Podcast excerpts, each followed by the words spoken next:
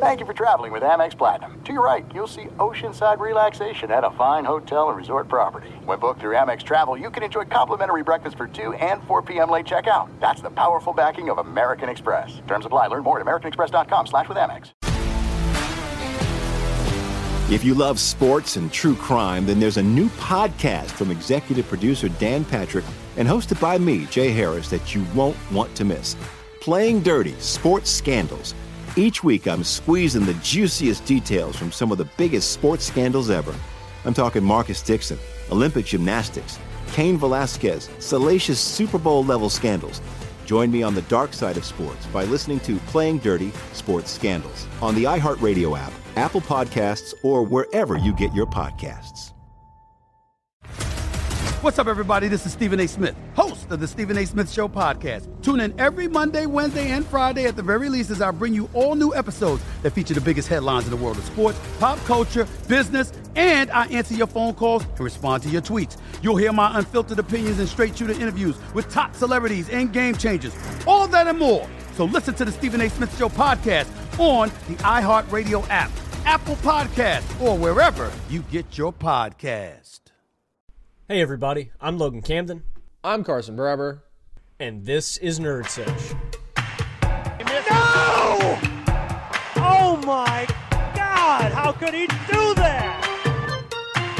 Are you on Don't What? Charles Darwin.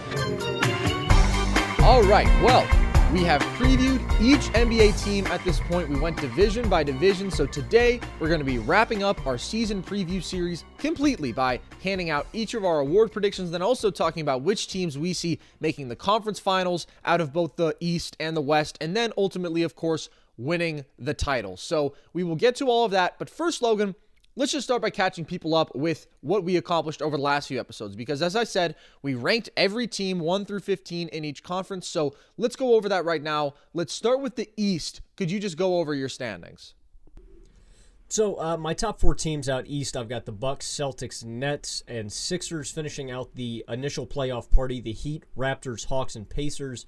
Then I've got the Wizards and Magic at nine and ten for the play-in games. And my final five teams: the Hornets, Bulls, Knicks, Cavaliers, and bringing up the rear, the Detroit Pistons. So we unsurprisingly have pretty similar standings. I have the Bucks at the top, followed by the Celtics, Nets, Heat, Sixers, Raptors, Pacers, Hawks. That's my top eight. Then in the play-in games, I have the Wizards ninth, the Magic 10th, and then missing it entirely, I have the Bulls, Hornets, Cavs, Pistons, Knicks. All right, how about the West? So, uh, at the top, I've got the Lakers, Clippers, Mavericks, and Suns. Then the Jazz, Warriors, Nuggets, and uh, Grizzlies.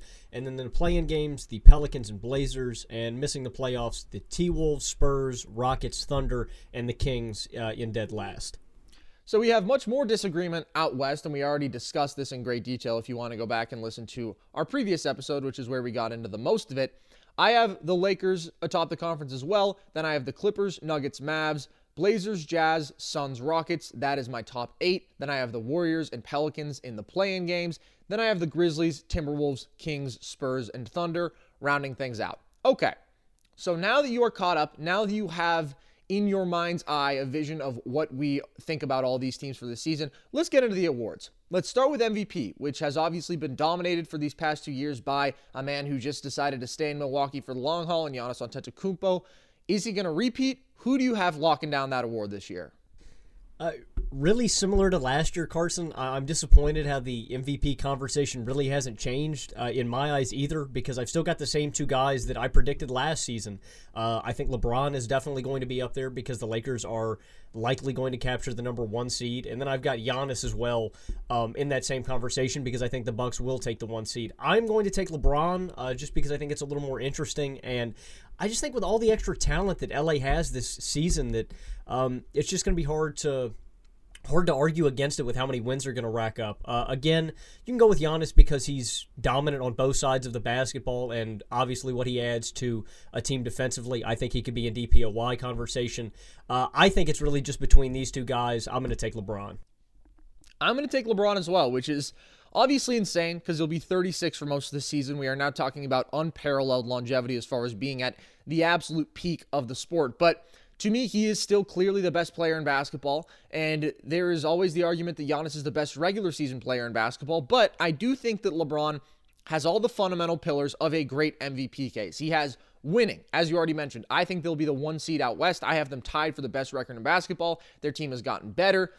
I think that they will be the one seed and I'm pretty confident about that. And obviously, his contributions to that success are undeniable. Last year, his on off splits, they were 10 points better with him on the floor than off the floor. I don't think that's surprising to anyone that has ever seen LeBron James play basketball. Then he has, of course, statistical production because he is one of the greatest basketball players as far as just filling up the stat sheet no matter what over these past 15 years that we've ever had. He'll be efficient doing it. I feel like 50, 35, 70 seems very reasonable to expect from him this year. That's essentially what he did last year.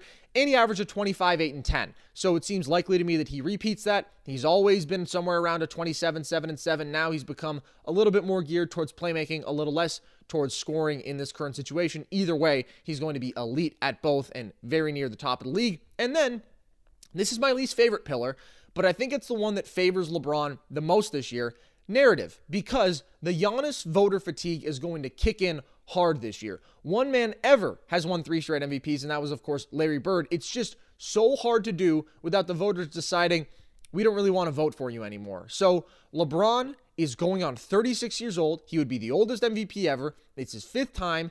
He is doing it in his third location. He's starting to cement his legacy as arguably the GOAT in some people's eyes, or at the very least, clearly in that top two right now, which was not the case before they won the title last season, in my opinion. I had him second, but it's not like there was a huge drop off between him and Kareem. So no one else besides Giannis has this combination of winning and statistical production. I just think the third factor that always plays in MVP discussions and generally leads to mistakes. Normally, when people let narrative take over, they pick the wrong guy, but I just don't see Giannis winning three in a row, even if he is maybe the most deserving candidate, because it's just really, really hard to do.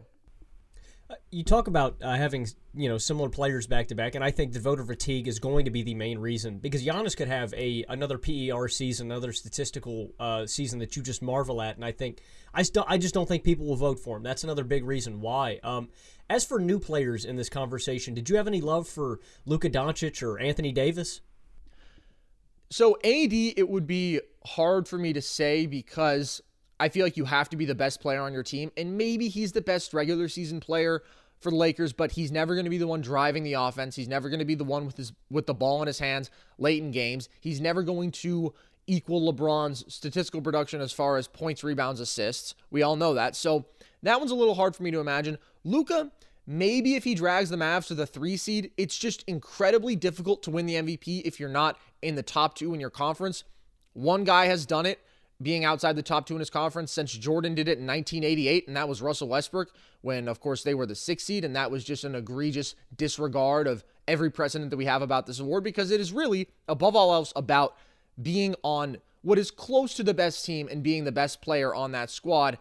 Maybe our definition is evolving a little bit there. I personally hope it isn't. I think that that's a good definition, and not to take it to the extreme, you shouldn't give the award to a guy from the 04 Pistons, but generally out of the best four teams in the league, as far as the top two in each conference, the best player is somewhere in there because he's contributing to that winning. So Luka's offensive production will be off the charts, obviously. Maybe if he averages 39 and 10, which is pretty reasonable for him. That's close to what he did last year, and they're the three seed. It's possible. Maybe if Kevin Durant just goes crazy and the Nets are a top two seed, I don't know if I really want to bet on that just because I feel like this regular season for the Nets is going to be a mixed bag. There's going to be a feeling out process. He might just have to rest some games. He's probably not going to put up 32 a night. But are there any other candidates that I didn't just touch on there who you consider on the outskirts of this conversation? Honestly, not really, Carson. I'm I'm going to be really surprised if if anybody does that is outside of LeBron or Giannis or even gets close this season. And it would be pretty incredible if LeBron added that fifth to his trophy. And deserved because he's obviously been in the top two, top three for this entire past decade and a half. And eventually you figure he either could have gotten one more or is going to get one more right now. Okay. So let's talk about a award now that, in my opinion, has a much more diverse menu of options because MVP, we both sort of keyed in on LeBron and Giannis. This one, I don't know if we're going to agree. Who do you have winning rookie of the year out of this class that is a lot of unproven guys who maybe will be better down the road than they are in their initial season? I've uh, I've got your boy James Wiseman as my rookie of the year this uh, season, Carson. And uh, the reason I'm going Wiseman over other guys is, well, first systematically, I think with the Warriors, they're going to need. I know Steve Kerr doesn't like running a whole lot of pick and roll. I think it's going to be imperative for them to run this uh, all season long. With uh, you have three really good ball handlers in Oubre, Curry, and Wiggins. Uh, I think just running pick and roll will open up so many things for your offense shooting wise. Uh, Wiseman running to the rack, it's what he's good at right now, and we'll be able to test if he spaces the floor. But really, Wiseman is going to be important for the Warriors to win games. Uh, they need him to be good immediately this first year. So uh, I think just because of how much he is going to be dependent on this first year is why I'm picking him. He's going to have touches. He's going to get rebounds because he's going to be their starting five. Uh, so statistically, he's also going to be up there. I think 15 points, 10 boards for a lot of unproven rookies, that's a really good stat line. I mean, we saw last the last rookie class I can remember th- being this young, Malcolm Brogdon won at like, you know, 10, 12 points per game. So I don't think it's out of the realm of possibility if Wiseman doesn't, you know, put out outstanding numbers, if he just puts up good numbers like a DeAndre Ayton maybe his rookie year. Um, I considered other guys, Carson, uh, LaMelo Ball. I just think that LaMelo's not going to score enough. I think that the Hornets point guard, the guard rotation is just a little deep at this point. Rozier and Graham look like they're going to start. So uh, Lamelo, I've just nixed off my list. I think he'll turn a lot. I think he'll turn the ball over a lot. I think he'll have a lot of assists. I just don't think he's going to score enough. And then other top tier guys like Anthony Edwards. I just I, I don't know. I have a lot of questions about Edwards' game at this point. Uh, as we get into the season, I'll be able to give a little more analysis, but uh, I know that offense is going to be dependent on Russell and Towns now, so I, I don't know how many touches Edwards is going to get. But Wiseman right now, I think, is the safe pick and the smart pick, so that's why I'm going with him. So this is fascinating because I wrote down seven names who I consider for this award, and I did not write down James Wiseman. And I know that I am in the minority in that conversation because he is certainly one of the overwhelming favorites to win it right now. To me, the volume of opportunities that you talk about are not certain. I think it is very real that Kevon Looney may start over him at the very least at the beginning of the season because Wiseman has not played with this squad yet in preseason. He's been out of things due to COVID. And as I've talked about previously, I just think that skill set wise, he still has so far to go, particularly on the defensive end, because as a rim runner, he will already be dynamic just because of his athleticism. And maybe he's not making great decisions off the short roll yet, but the dude as a lob threat will be terrifying. I don't think he necessarily needs to have the handle and the outside shot that is making him intriguing as a rookie, but can he protect the rim at a high level? Is he switchable? Can he empower Golden State's defense there? I'm not particularly confident in that. So I don't really think that Wiseman is going to have as significant of a role as some people are expecting. I hope that I'm wrong. I hope that he is fluid and dominant out there because we are hearing good things out of Warriors training camp, but I just don't really see it right now. So you touched on how young this class is. I am actually leaning with a guy who is the most polished, most established offensive player out of this group, and that is Obi Toppin a lot of this is about the volume of opportunities. He is probably going to have the most significant role in his team's offense. The fit with Julius Randle is going to suck, but he is so refined offensively. Obviously, he can handle. He's a pretty gifted passer. If it's off the short roll, if it's him handling himself and coming downhill, his post game, which he has leaned on a decent amount in preseason, looks pretty nice. As a pick and roll man, he can be potent. All of that is pretty far along, and I feel like he's going to score 16 points per game, which I don't think anyone else in this class does. So immediately, he will probably look like the best of these recent Knicks lottery picks. And I think that he certainly does have the highest floor. I just think he's going to be at his floor basically right when he gets in the league, unless he comes along defensively later in his career, which is possible. And I don't necessarily expect him to do that as a rookie, but.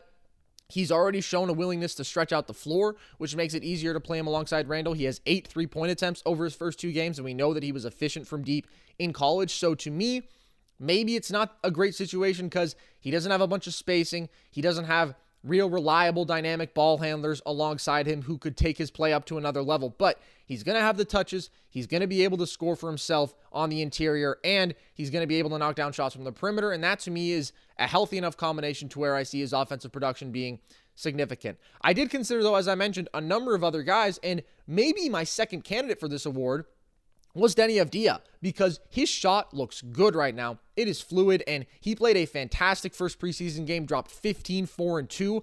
I just think in Washington, He's third in the forward mix because you have Hachimura, you have Bertans, so I'm not sure he gets enough volume, but I do think he'll average like 10 to 12 points, five rebounds, four assists. He looks really comfortable facilitating. He's going to be dangerous in transition, all the things that we expected from him, plus the outside shot. So, Logan, obviously, we have both sung our praises for him previously, and I was very encouraged. I agree with you a lot about LaMelo. I just don't think he's far along enough as a scorer. The shot has a ways to go. The mechanics on his bottom half are still really inconsistent. If you look at the first three that he made in that preseason game, he barely left his feet. This is a guy who normally is known for kind of a signature kick out, which probably isn't a good thing, but it's still really different. And then his shot looked different on the second make. So I'm just not sure about him there. And I'm not sure he has the full keys to the offense. As I've mentioned before, I'm not sure he has a dynamic enough pick and roll buddy. Anthony Edwards, you already see his shot making ability off the dribble. It's just he's not making a lot of them. He looks comfortable handling, he looks confident pulling up, but I think he's going to be inefficient. I think he has a long way to go. And I honestly, seeing him in this Timberwolves jersey now, am not sure if he's going to be as good of an immediate fit with that team as I thought he would. It just feels like he's too used to playing with the ball in his hands and he's going to have to adjust there. And then some other guys who I considered Killian Hayes, just because I think the poise, the shot making, the facilitating is already really high level. Just a question of how much does he have the keys to the offense. And with Derrick Rose there, I'm not sure it's all that much. But for a guy who was playing in the German league previously and is still really young, he looks really good. Tyrese Halliburton of your Sacramento Kings, I think, looks far along as a Swiss Army knife. Just not going to be a big role for him either. And then Isaac Okoro is another guy who I just wanted to acknowledge because his shot looks better. It looks more fluid. He played a very good debut, so I think that's promising, and he'll have immediate defensive value. And maybe if it is a Malcolm Brogdon kind of year, maybe the dude who just puts up 11 points a game and plays good defense can win it. But right now, I think Obi has the most complete offensive arsenal as far as immediate scoring impact, and that's why I lean him. I know I listed off a lot of names there, but is there anyone else still that you didn't consider? Because obviously, this draft is just unpredictable.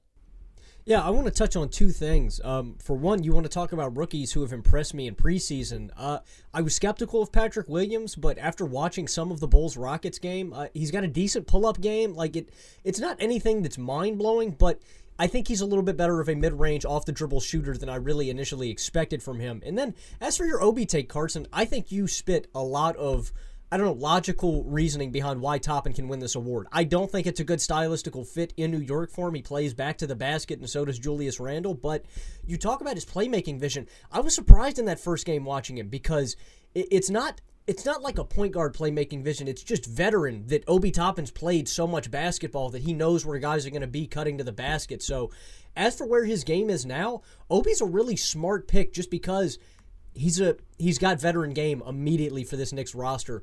It could be like a I think like an Emeka Okafor kind of rookie of the year win, if you know what I mean, where it's a there weren't a whole lot of guys who were getting other touches, but uh, I think it's a good pick. I don't think it's going to translate to winning, but Obi's definitely got immediate game. And that's kind of what I'm expecting. I'm expecting an Emeka Okafor type deal, and maybe there's a Dwight Howard in here somewhere who he narrowly edges out and ends up being the much better player in the long term because that is what happened in that Rookie of the Year race, and we shall see. But there's always depth with this class. Maybe it's somebody else. Tyrese Maxey looked really good in his debut. That's all I'm going to say. He was getting buckets out there, and we saw that signature floater of his, so I was excited by that.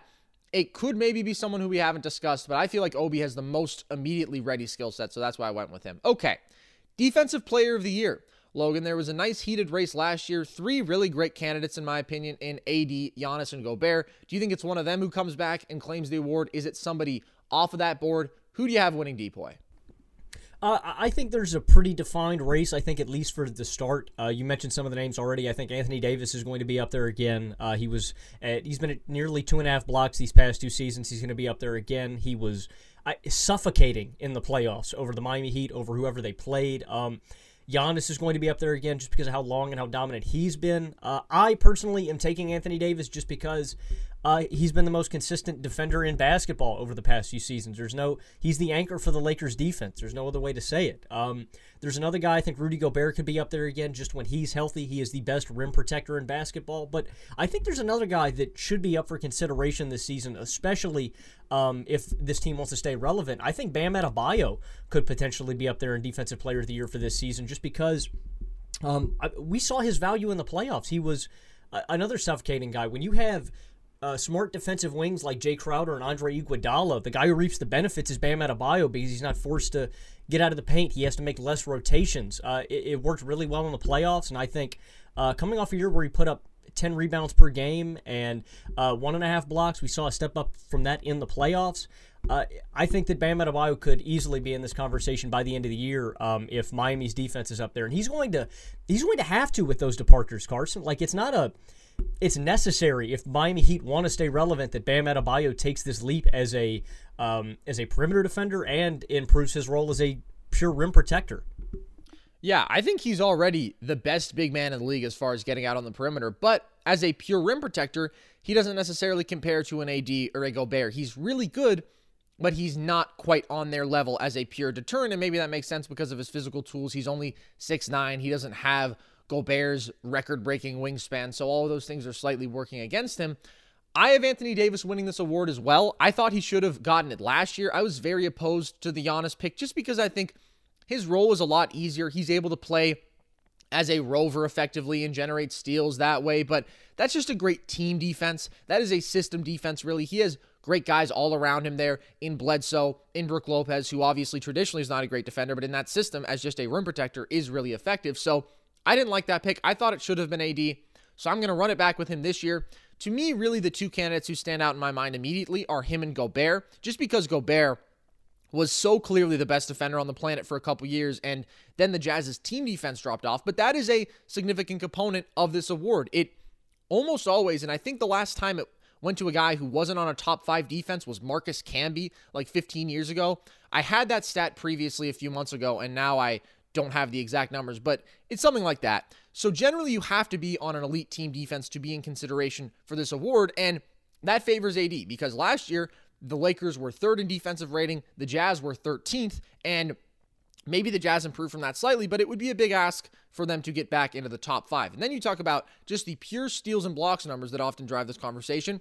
AD is the best defensive playmaker in basketball. One and a half steals per game, 2.3 blocks per game. His combination of instincts as far as stripping people of the ball, getting in passing lanes, and then also protecting the rim is pretty much unrivaled. And he's also just an unreal rim protector. His field goal differential overall, people shot 8.4% worse against him than they did for their average. That's a better differential than Gobert. He's more switchable. If you look at them guarding the perimeter, he held opponents 6% below their average on three pointers, whereas Gobert, basically, people shot their average against him when it came to hucking him up from deep. So I just think AD is maybe the best all around defender on the planet. I think he has all these components working in his favor. And also, I think people will want to give him an award to acknowledge his defensive efforts over these past few years and acknowledge his role on the Lakers. And again, I don't think that should play a role in this, but I am anticipating human nature, which is that things like these do actually matter. So Bam is a guy who I wrote down as being an interesting candidate. Is there anyone else in your mind who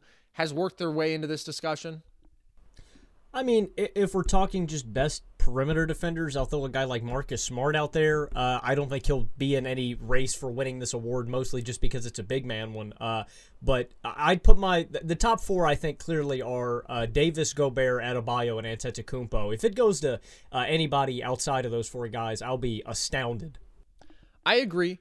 Maybe Draymond Green suddenly looks like his young self and is totally dominant out there. Personally, I'm not going to bet on it. So I think that we have established kind of a clear top tier and we both take AD for that award. Sixth man of the year has been monopolized by Clippers players over the past few seasons. That will probably be the case no longer. Now, Sweet Lou is obviously still there, but Trez is out of the picture now, and we talked about how maybe that diminishes both of their productivity. So, who do you have winning sixth man this year? Uh, I have Jordan Clarkson as my pick. Uh, he's just an absolute bucket. Uh, he hasn't dipped below 22 points per game per 36 in three seasons, and with as much money as the Jazz are playing Mike Conley, uh, paying Mike Conley, and as we spoke about last week, I don't expect Clarkson to jump up to any starting role where Mitchell's going to take his minutes. Um, and he doesn't mind coming off the bench. 15 points per game last season on 45, 36, 83 shooting splits. And in the playoffs, he was near 17 points per game uh, in a little bit more of an expanded role. I considered uh, Dennis Schroeder as well for this, but I think, and what I'm hearing out of Los Angeles, is that he's going to get the starting nod, so I don't even think he'll be in contention.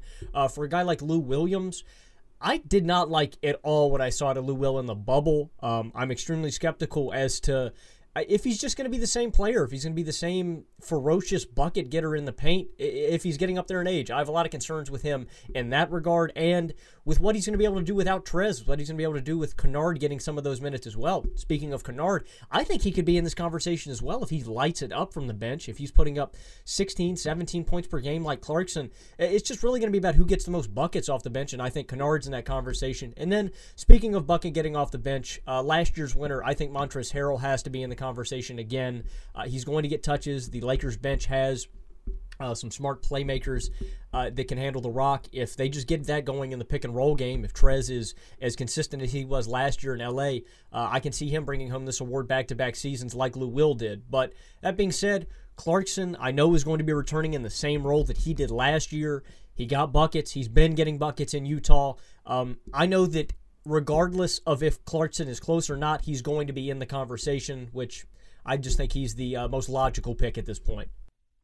So this is interesting because my winner you did not name. I would like to say also, as you mentioned, that if Schroeder comes off the bench, I think it is him 1000%. That is the easiest pick of the day for me. Like AD, I thought he should have won the award last year. However, that does seem unlikely, even if it's best for the team as far as basketball fit. He doesn't want to do it. He's already done that whole thing, as he says, so it does seem like he's going to be starting. I have Danilo Gallinari taking home this award, and I think he is probably just the best player out of this entire group. He's coming off of a 19 point per game season on 40 plus percent shooting from deep.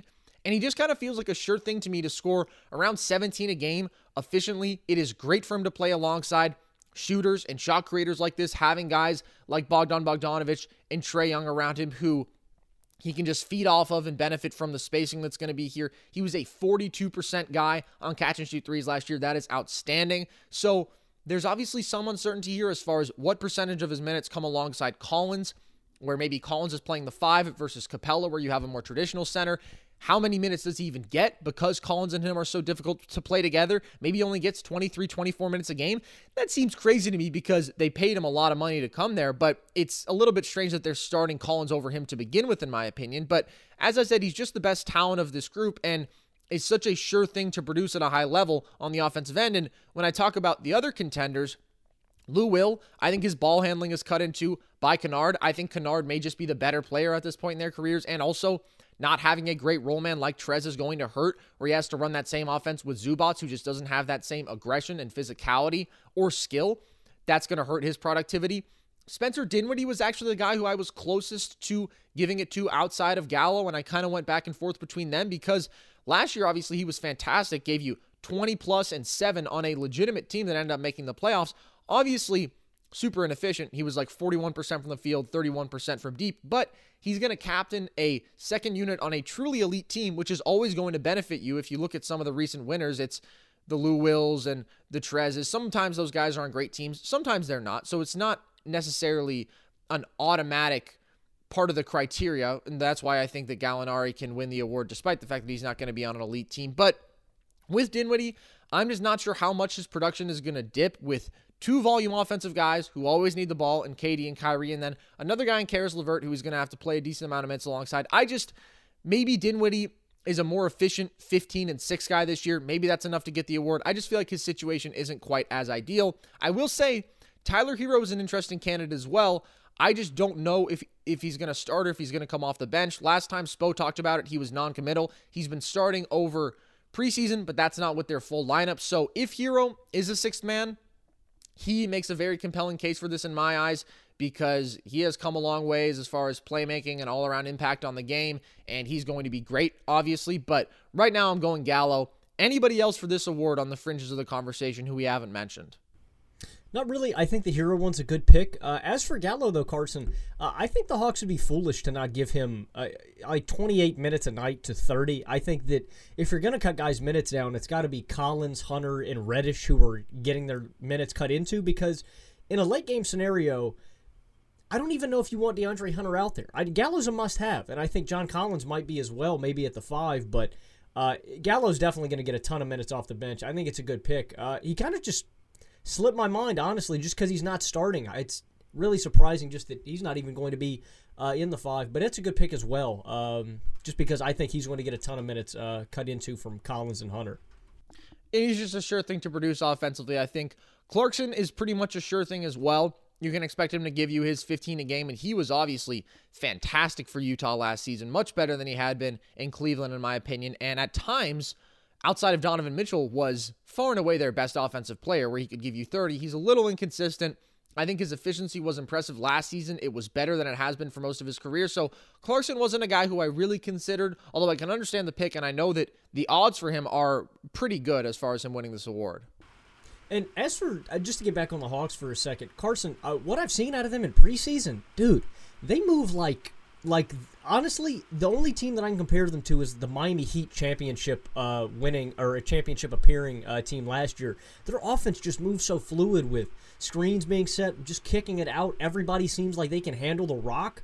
I don't know what they're going to be defensively because I think that's really dependent on Okongwu, Hunter, and Capela protecting the rim. But offensively, the Hawks are going to get buckets a super talented team on that end, as we have known for some time since they brought in Bogdanovich and Gallinari, because there is firepower to that squad right now. All right, Logan, let's get on to what everyone's been waiting for. Most improved player. Last year, I picked Malik Monk. It wasn't a great call on my part. And this is probably the toughest award to pick, in my opinion. I agonized over it. I'll go over my whole decision process, but who do you have winning most improved this year? Uh, after putting up uh, four points and 11 points in two preseason games, uh, this is I'm not really confident in this pick. Uh, I went with DeAndre Ayton, and uh, this is really similar to my line of thinking for the James Wiseman Rookie of the Year pick. I've got the Suns grabbing the four seed, so if they're going to grab it, I don't think that can all just be on the addition of Chris Paul and Jay Crowder. I think we have to see a step up out of DeAndre Ayton, and uh, who better to receive it than Chris Paul's prospective pick and roll partner? Um, 18 points per game, 11 and a half boards. They're hard to improve upon from last year, but he only attempted 13 threes all last season. If Ayton expands his range, if he becomes a 30% three point shooter, I think this award could be locked up. Obviously, he's going to need to score like 24 and 12, I think, to really uh, slam home this award because there's going to be a, a Devonte Graham kind of guy who averaged three points and jumps up to 18, or a Brandon Ingram who takes a massive leap. There's going to be that guy. But I think if Ayton can expand his game to uh, just, just becoming a more reliable shooter and a if he is a dominant rim runner alongside Chris Paul, I think this is a uh, a pretty good pick. But as I said, these two preseason games have not been promising for DeAndre Ayton whatsoever. Carson, uh, have you? Uh, for one, I want to hear your pick, and then two, uh, what do you think the Suns' offense looks like when we get closer to the regular season? Well, I think that looking at Ayton specifically, he is a guy who has a bunch of room to improve because he doesn't use his best tools. He is this overwhelming athlete at 6'11, 250 with these crazy long arms, super strong, and he attempts 2.3 free throws a game, and so much of his offense comes out of face up post ups and mid range jumpers that he's really not very good at. And I just don't think I've really seen the improvement from him there. Now, theoretically, he could be special. So I understand this pick in that respect, but he's coming from a pretty high level of offensive production as far as being around 18 and 11 and a half. So you have to really jump up from that. Like he'd probably have to average 25 a game or so, which I don't really see him doing. And Again, I just don't know if he's improved upon the areas that he needs to to really take that next step. As far as the Suns offense, I think it's going to be a joy to watch. I think it'll be similar to this past season because the ball moved. Booker enables all that because he's so great without it in his hands. There are so many shooters on this roster.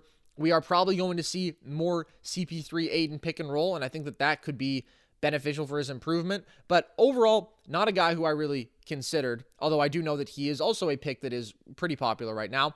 My most improved and with this award, I kind of just go off the board entirely because for most of these awards, I go and I look at the Vegas odds just to sort of get in my mind, okay, make sure I don't blow over anybody who's a legitimate contender.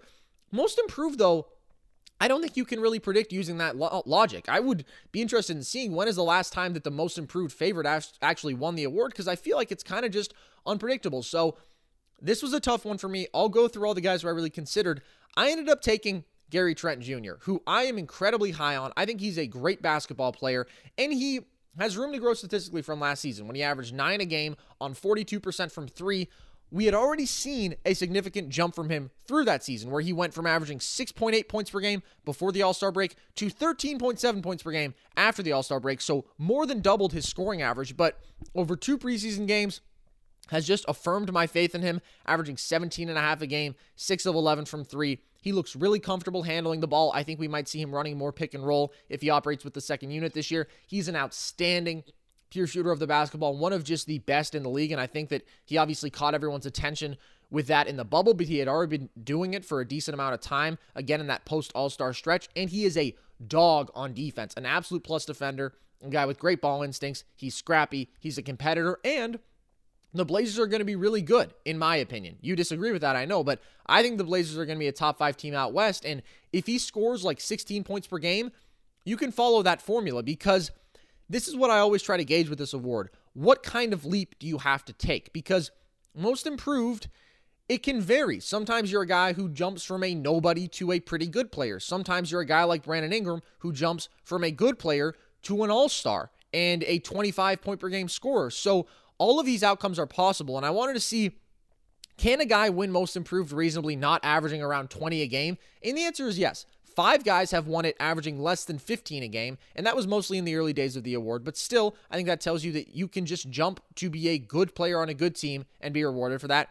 And three of the last nine winners have been under 17 and a half points per game. So there are the Oladipos and the BIs who are already good players who leap to being stars, but there are also the Siakams who go from being just okay players to really good players. Now, I'm not even expecting a Siakam kind of leap whatsoever from Gary Trent, so maybe that wasn't the best comparison, but, but Siakam only averaged 17 a game and was just on a really good team. So I think Gary Trent can do it. However, I did consider really hard a guy who follows a different formula, and that is Darius Garland, who is one of my favorite players just as far as pure talent, averaged 12, 2, and 4 as a rookie, and had so many issues as far as efficiency and impact on winning 40% from the field, 2.6 turnovers a game.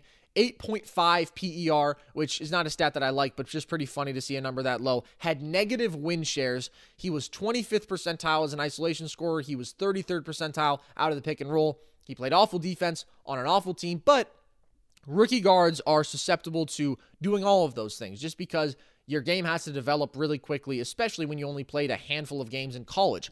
And when I look at his tools, he has a real wide arsenal as a scorer and just as a star point guard down the line. He has step backs, he has floaters, he has an advanced handle, he has an incredibly quick first step. All of that is so advanced, and he is getting buckets in preseason right now. But you see some of the same issues where maybe he's not quite as advanced out of the pick and roll as a decision maker as you would want him to be. I think that he is definitely still the better passer between him and Sexton, but probably not as good as far as being a true point guard in that respect as he should. And he's also averaging five and a half turnovers a game over his first two as far as the preseason. And he's in his second season. And it is just really uncommon for second year players to win most improved because you kind of expect guys to jump from their rookie year to their second year because that is a big transition right there. So there were some other guys I considered Aaron Holiday, Donte DiVincenzo, guys who I just really like and I can see improving on winning teams. They bring you two way value, they're winning players. They may be really good all around players, but it's tough to win most improved if you're not averaging at least 15 a game, let's say, which is the mold that I think Gary Trent is likely to fall into. And then I also thought about my guy Christian Wood, who per 36 averaged 22 and 11 last year on 57% from the field, 39% from three. So maybe just having more volume and a couple great pick and roll ball handlers and John Wall and James Harden will empower him there. Because I do expect him to get like 18 and 10. I'm just not sure if that's enough because I don't know how much his skill set is actually going to improve. And Another guy who I thought about, really I just want to shout out is Harry Giles because he has looked so good in preseason. He's averaging 18 and a half, 13 and a half, two and a half steals per game, one and a half blocks per game. I love everything about how he plays, but realistically, I just think that his role is going to be far too limited behind Nurkic and probably also Collins as far as the Trailblazers big men. So I considered a bunch of guys for this award. Jamal Murray is another one who I think you could make the case for just because I think he is permanently going to be better. And I think that a lot of the success we saw in the bubble is sustainable. It's just, I feel like in a lot of people's minds, he has already improved because we saw it in the bubble last year. And again, he's coming from 18 point per game scoring, so he'd probably have to get up to like 25, which I don't necessarily see him doing. That's the BI kind of jump. Anyone else for this award from the wide range of NBA players that we have who could theoretically take a jump that you considered? Uh, I did consider Donte DiVincenzo, as you mentioned, but I just think behind Holiday, behind Middleton, uh, and behind Giannis, it's just going to be hard for him to get touches, and he's best served as a, a, ball handler, getting to the rack by himself. He's that that's how he gets his buckets, and I just don't think that role is going to be open enough. Uh, as for your Garland take, I want to ask you about. I guess one, how do you how should they manage Sexton and Garland's minutes, and two, how does Colin Sexton play into Garland's chances at winning the award? I think that Colin Sexton absolutely hurts Garland's chances to win the award because if he were given free reign of an offense, I think he could easily average 20 and 5 this year. And maybe it's not an efficient winning 20 and 5, but 20 and 5 is worthy of a look as far as most improved player goes. I do think, though, Sexton is probably going to outproduce him offensively again this year. And Sexton's a guy who we saw take a leap as far as production and was not rewarded for it, maybe because it felt so meaningless because the Cavs were so bad. So I would try to stagger their minutes to a certain extent. Now, Sexton has become a great catch and shoot guy. So, in that respect, he can be effective off the ball. He's not a great mover without the ball in his hands, but he is a great shooter. So, at the very least, he has some value there as your effective two guard, whereas Garland is more of a true point guard. So, maybe if they can strike a balance there, I just think they're both score first, ball dominant guys long term. And we've talked about this before. I don't think they can coexist. Uh, you, you don't think Malik Monk has a chance this year, Carson?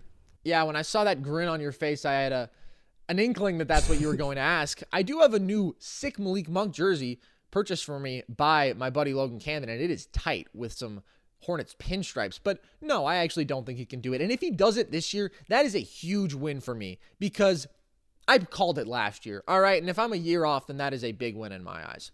So there's most improved. I think it's one of the more fun awards to predict. Also, one of the more difficult because for me, when I take a guy like Gary Trent, it feels like probably someone is going to have more significant improvement because oftentimes there is that one guy who just comes out of nowhere and scores 20 a game. And I don't think that that's Gary Trent. I just am really confident he's going to be a really good player on a really good team. And if I'm betting on somebody, you can take the opposite formula where you look at a Malik Monk kind of situation and say he has this intriguing skill set. He is going to have a volume of opportunities. It's just about putting it together. But that didn't really work very well for me last year. So I'm going to kind of go with another route this season. Okay.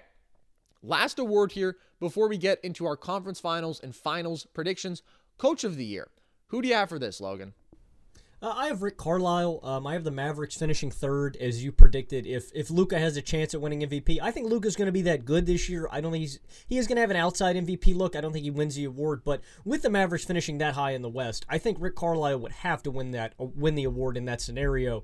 Um, there's certainly a lot of guys I considered for this award. I think Nick Nurse could have a chance at repeating if we see a jump from uh, OG Anunoby. If uh, also, why am I briefly on the Raptors? Malachi Flynn is a baller, Carson. I am so glad you put uh put Nerd Sesh fans onto the guy because he is a he's right in that VanVleet mold. It is he is a plug and play player. The Raptors are going to get immediate production out of him.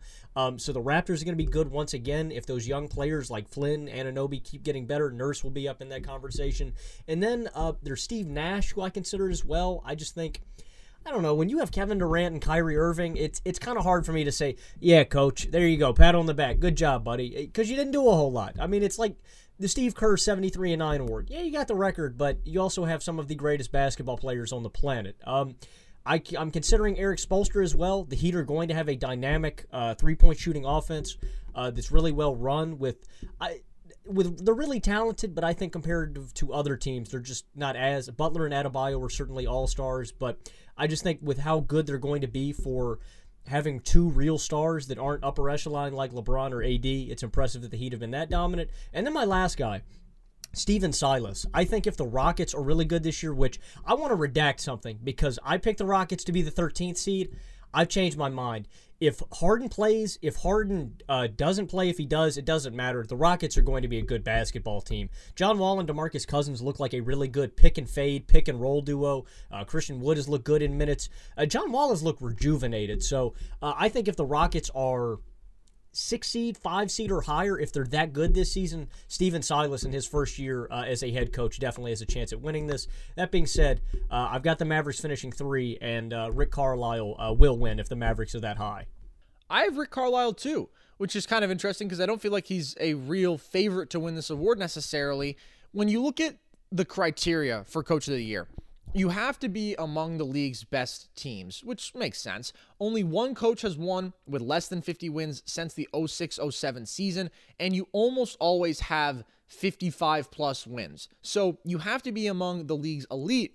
So you could argue a Coach Bud, a Frank Vogel, a Brad Stevens, a Tyronn Lue are maybe a better candidate because of that. But it just feels like what you said with Steve Nash, winning is so expected. And the Nets are in that same conversation. I just don't think they're going to play quite up to their potential in the regular season. So the Mavs are the team that, even though I have them as the four seed, which maybe isn't good enough for Carlisle to win this award, although I think it's probably on the fence, I see them with the most potential to pop off and achieve a new ceiling this season and there's brilliant offensive coaching there. Carlisle has obviously empowered Luka to play in this system that made them the best offensive team of all time last season.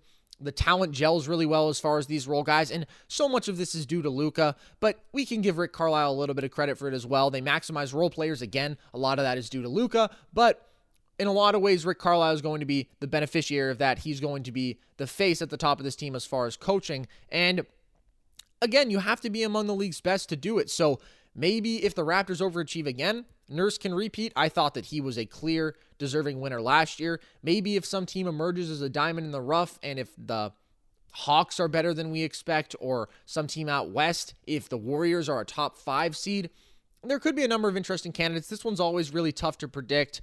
I took Mike Malone last year. I don't remember who you predicted, but it certainly did not end up being Mike Malone. It's just a tough one to call ahead because you really have to know who is going to be kind of the team that jumps ahead of the pack and who is going to get the credit for that. Okay, so that's it for awards. It was a lot of fun, obviously, and I'm excited to see how many of these we miss on. Let's get into now our conference finals and finals predictions. So, who do you have making the last two out east? Uh, I have the number two seeded Boston Celtics and the number four seeded Philadelphia 76ers. And um, I don't know, man. The Sixers looked really, really good against the Celtics. They showed off a lot of talented assets. It's just hard not to get caught up in how talented and deep the Sixers are. Um, last season, I believe they were your and my pick out east just because of uh, they clearly had the best starting five in basketball uh, just by talent. So while you might think I have a little buyer's remorse for taking them last year, no, I'm going to go ahead. I'm going to take the bait because I, I just really like what I've seen out of preseason. Shake Milton is the man. Like him and Howard off the bench are going to be such a fun pick and roll duo to watch. I think the addition of Howard defensively as well. He was in the Lakers' uh, best defensive lineup last season uh, by rating and the best net rating lineup. So uh, Howard, regardless of what you think of his statistics, seven points per game and seven boards uh, with one block, he is still a uh, he's still going to be a contributing rim protector. He still uh, an- can anchor a bench defense. Um, and then you spoke about him earlier. Tyrese Maxey is also the man. I mean, late game situations where the Sixers were bad last season and dependent on a Joel Embiid deep three because that's the only guy that you have out there that can reliably shoot. Um, with Maxey and Milton now being able to play on the court and Curry, I'm not scared for late game situations. The Sixers are going to be deadly in those. And as I bring up Seth Curry, he is the perfect partner alongside Ben Simmons. I I love what the Philadelphia 76ers did this offseason, and uh, I may be foolishly baiting myself into getting overconfident about this team, but I've loved what I've seen out of preseason, and I've got to think that this team is going to be competitive finally this year. Uh, as for the Celtics, uh, I am picking them to beat the Sixers and go on to the finals. The last four seasons, they're just reliable two Eastern Conf- or three Eastern Conference Finals appearances, one Eastern Semis loss to the Bucks in 2019. They've got a veteran roster with playoff experience, and if Jayson Tatum is six foot ten and is taking this leap that uh, I expect him to, he looked really good and just it looked smooth. He was getting to the basket with ease on Philly with all the big men that they have. So uh, I think he could be in the MVP conversation if the Celtics are good again this season. And uh, as for losing Gordon Hayward, I do think it is an important loss, but what we saw from their bench, Payton Pritchard is a liability defensively, but he is a flamethrower offensively. I think he could get some minutes uh, as we get later into the season. And if they can get any production out of Aaron Nesmith, it just ups the value. So the Celtics have been consistent, and the Sixers uh, blew me away. I just think that for a Sixers team that has been together, if they get in a potential matchup with the Brooklyn Nets, uh, while the Nets have superior offensive talent in Kyrie Irving and Kevin Durant,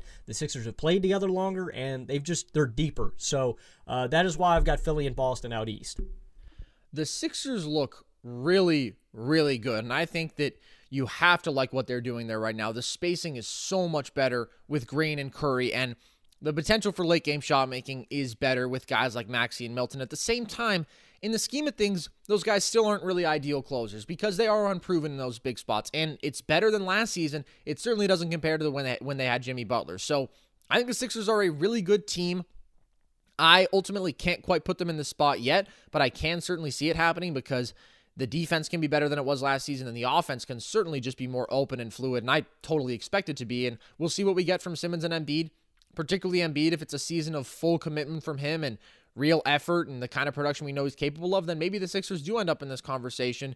I've just been a little battle scarred, so they're a great team. Maybe they win a series, in my opinion. I don't think that's unreasonable to expect, although I do have them as the five seed in a Heat Sixers first round matchup, which is what we both have predicted would be phenomenal basketball to watch. I have the Nets beating the Bucks here. So no overlap here. I totally understand the Celtics pick. I think they're a great all-around basketball team, but right now I am just really impressed by the Nets. And it's not because Kyrie and KD played a really good quarter of basketball, although that did matter for KD because just seeing that he was able to still be that dynamic athlete and create his own shot as easily as he was, that was just such a sigh of relief for me because I have always been the guy who's saying, okay, we're assuming KD is going to be the same.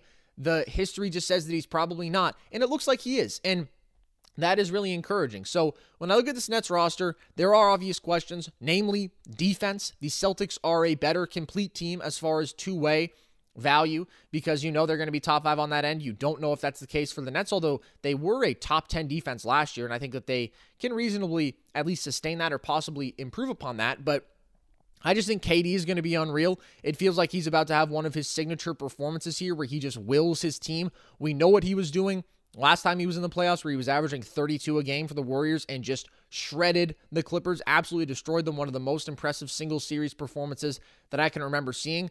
And this roster is really good. It's really deep. Kyrie, Harris, LeVert, KD Allen. Offensively, that is so much firepower, so many shooters there.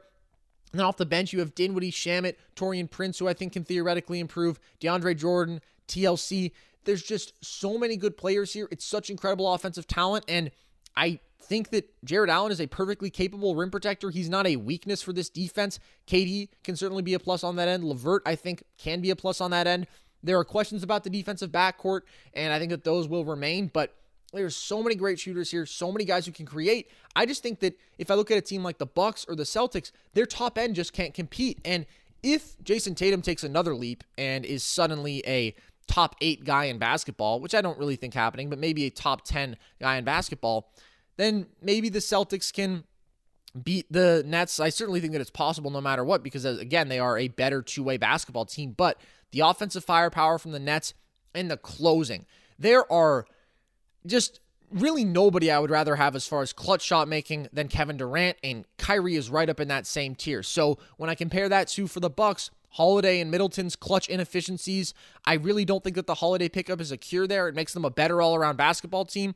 Part of the reason why I have them beating the Heat or the Sixers, whoever gets to that second round series, because I think the defense is going to be stifling. I think the offense is going to be better. They're not going to have that same weakness. But when Holiday was a 34% shooter in clutch situations, 27% from deep, Middleton was a 30.6% shooter in clutch situations. And on the opposite side of that, you have two of the greatest isolation shot makers that we have in basketball. I'm just going to go with the Nets in those situations. There's going to be a feeling out period. There's going to be a stretch where they have to figure out how they gel, and maybe they do self destruct, and maybe Kyrie and KD just can't coexist. I don't really see that happening, or maybe it's LeVert or Dinwiddie who's unhappy in their role and things just implode, and maybe they aren't good enough defensively. But right now, I think there is too much talent on paper for me to pass them up. So we disagree as far as both teams out east. In the West, I assume we will have more agreement what do you have happening out there? Uh, I've got Lakers, Clippers, and Lakers coming out on top. I mean, for LA, it's a pretty simple case. They've got the best offensive player in basketball. They have the best defensive player in basketball. So you add Dennis Schroeder to that. You add the sixth man of the year.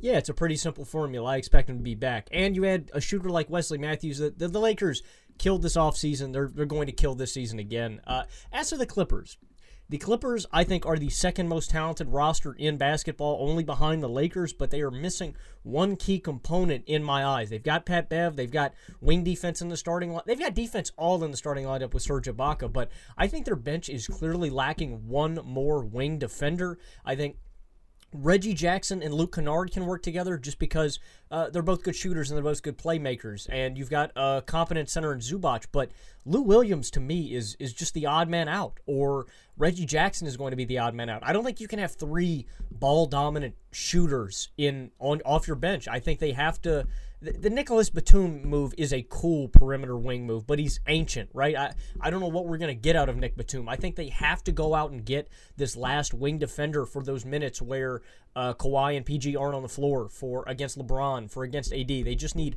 one more defender, and I think they can go head to head pretty confidently. But if they don't get that piece, yeah, even if they do get that piece, I'm still taking the Lakers out west just because it's basic math. Yeah, I think that I have a really high degree of confidence in Lakers and Clippers being the matchup. Now that was the case last year and it ended up not happening, but when you look at these rosters, no other team competes out west, and I don't really see the Clippers falling short again. I think that they're going to be too motivated, and I think that they are going to have some better basketball cohesion. As far as the addition of Serge Ibaka, I think that that is beneficial for them on both ends. I think that he helps them space the floor on the offensive end. And specifically for this matchup, now you have a guy who can at least battle with AD and make life kind of hard on him as opposed to Zubac or Trez, both of which would have been disastrous matchups. So it's not that Ibaka is going to come close to stopping AD, but he can at least make him work, which the Clippers couldn't have done previously. But it's the same thing that I talked about last season. Teams with two top five guys in basketball are incredibly difficult to stop, especially when they are both freight trains. And this role group remains really strong. It has gotten better with the Schroeder and Trez additions, but it's also just the guys who do the little stuff, the Carusos of the world, the Wesley Matthews. I am tremendously excited to see Talen Horton Tucker this regular season. I think that he has undeniably improved, and he's not going to be a star, obviously, but his two way value is going to be significant. As a pure shooter, he's going to be relevant, and he can get his own shot a little bit as well. So I just think Lakers are the best all around team in basketball, and I can't pick anyone against them under any context. Maybe if we get peak Paul George and he's scoring 28 a game for a series, this could get really interesting. But right now, I would take the Lakers. And although I think the Clippers have gotten better, and I've talked about how much I like the Kennard and Ibaka additions, I don't think they've gotten better by enough. And the Lakers got a lot better as well. We didn't even really talk about Marcus Gasol, who's just another real quality player added to this team. So can't pick against the Lakers right now. And that remains in the finals, for me at the very least. What do you have happening in the finals?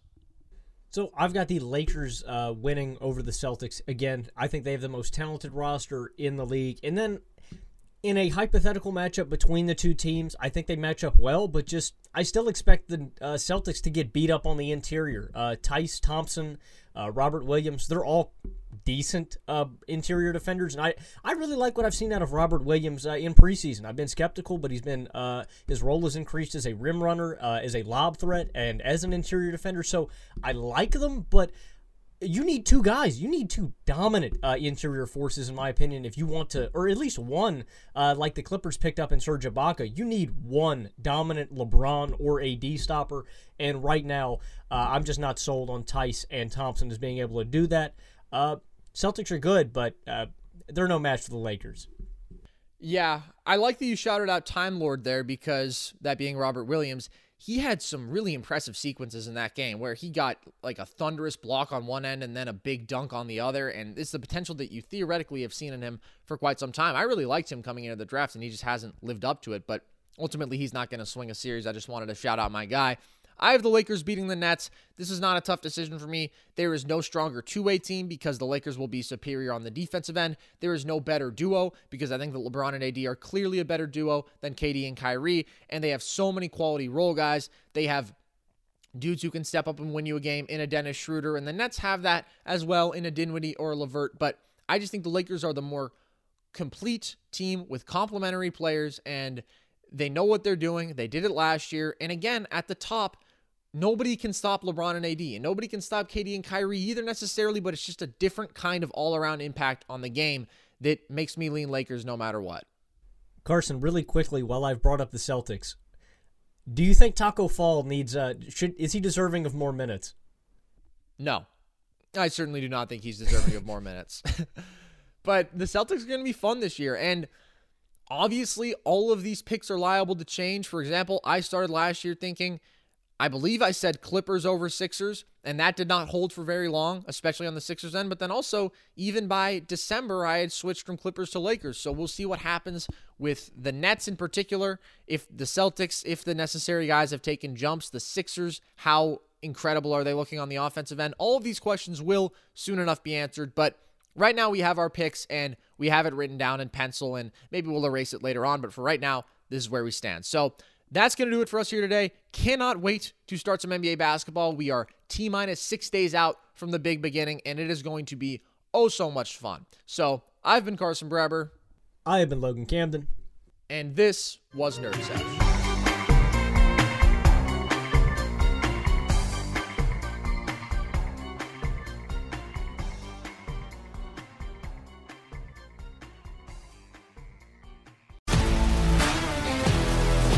If you love sports and true crime, then there's a new podcast from executive producer Dan Patrick and hosted by me, Jay Harris, that you won't want to miss.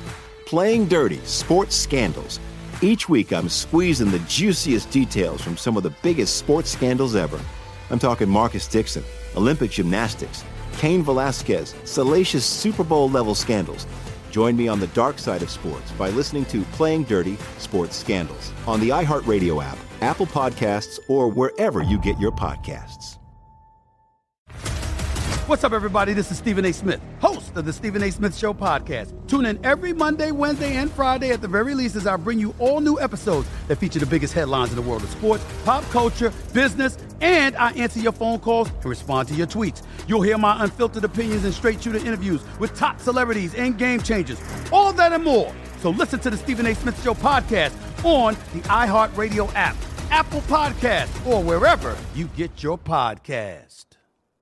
I'm Hannah Storm, and my new podcast, NBA DNA with Hannah Storm, chronicles my six decades in professional basketball. From growing up in the sport to becoming one of sports TV's first female broadcasters. Join me as I dig deep into the game's history, unearth some wild stories, and talk to my friends from the world of basketball, from Dr. J to Charles Barkley. It's been a wild ride, and now I get to take you with me. Listen to NBA DNA with Hannah Storm on the iHeartRadio app, Apple Podcasts, or wherever you get your podcasts.